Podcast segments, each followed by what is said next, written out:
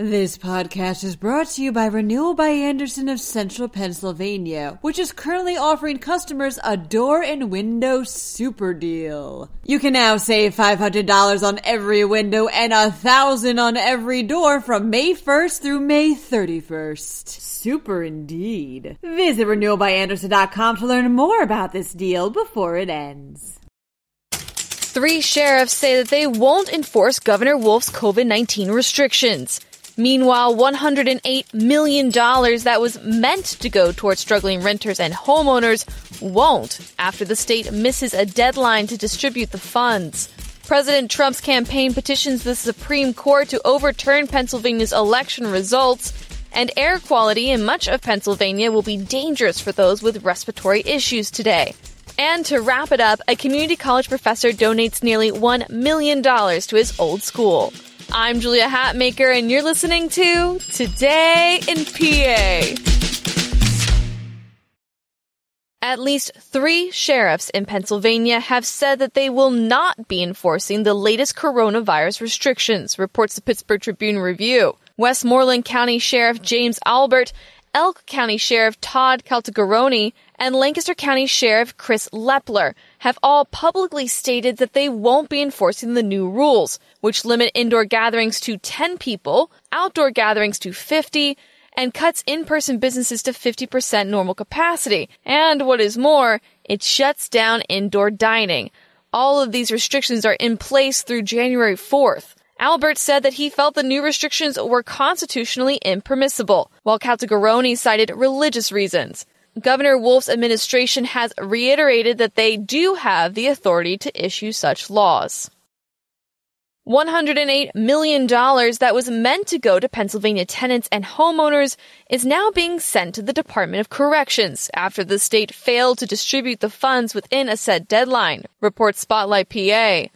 $175 million in federal coronavirus aid money was reserved for Pennsylvanians who were struggling to pay rent or their mortgage. The state even set up two new housing programs to distribute the funds. But even though thousands applied for the money, $108 million wasn't used because it was just too hard to access. With the state at first putting a cap on how much aid one could receive, $750 a month, and then requiring landlords to forgive the rent that was more than that. Many landlords, as a result, refused to participate in the program. Tenants and homeowners also had to be able to show paperwork to prove that they lost at least 30% of their income or their jobs since March 1st. And that was difficult when companies that people had worked for were shut down or went out of business. While the requirements were relaxed and a surge of applications did eventually flood in, the Pennsylvania Housing Finance Agency didn't have enough time to process them all before the November 30th deadline. The unused $108 million will now go towards payroll expenses for public safety and healthcare employees with the Department of Corrections, as required by a law about what to do with unused coronavirus aid money that the state legislature passed in November.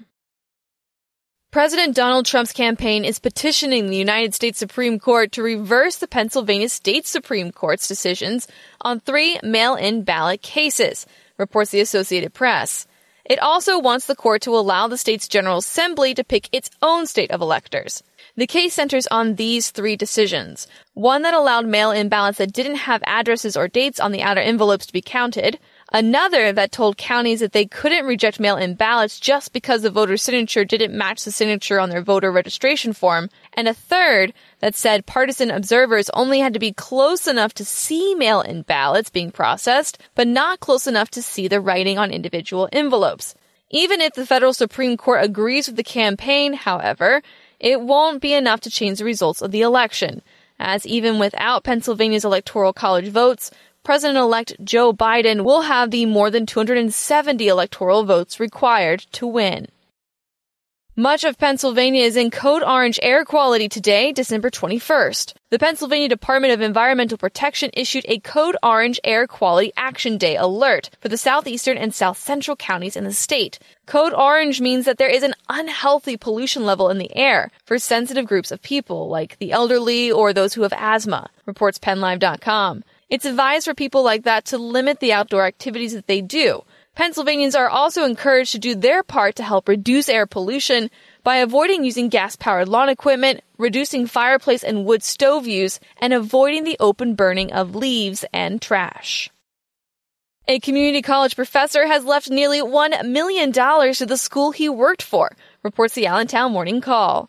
Clifford Miller was one of the first professors at Lehigh Carbon Community College. He died this year, leaving the school close to $1 million for student scholarships. Miller taught mechanical technology at the school starting in 1968, retiring in 1987. He died in April at the age of 94.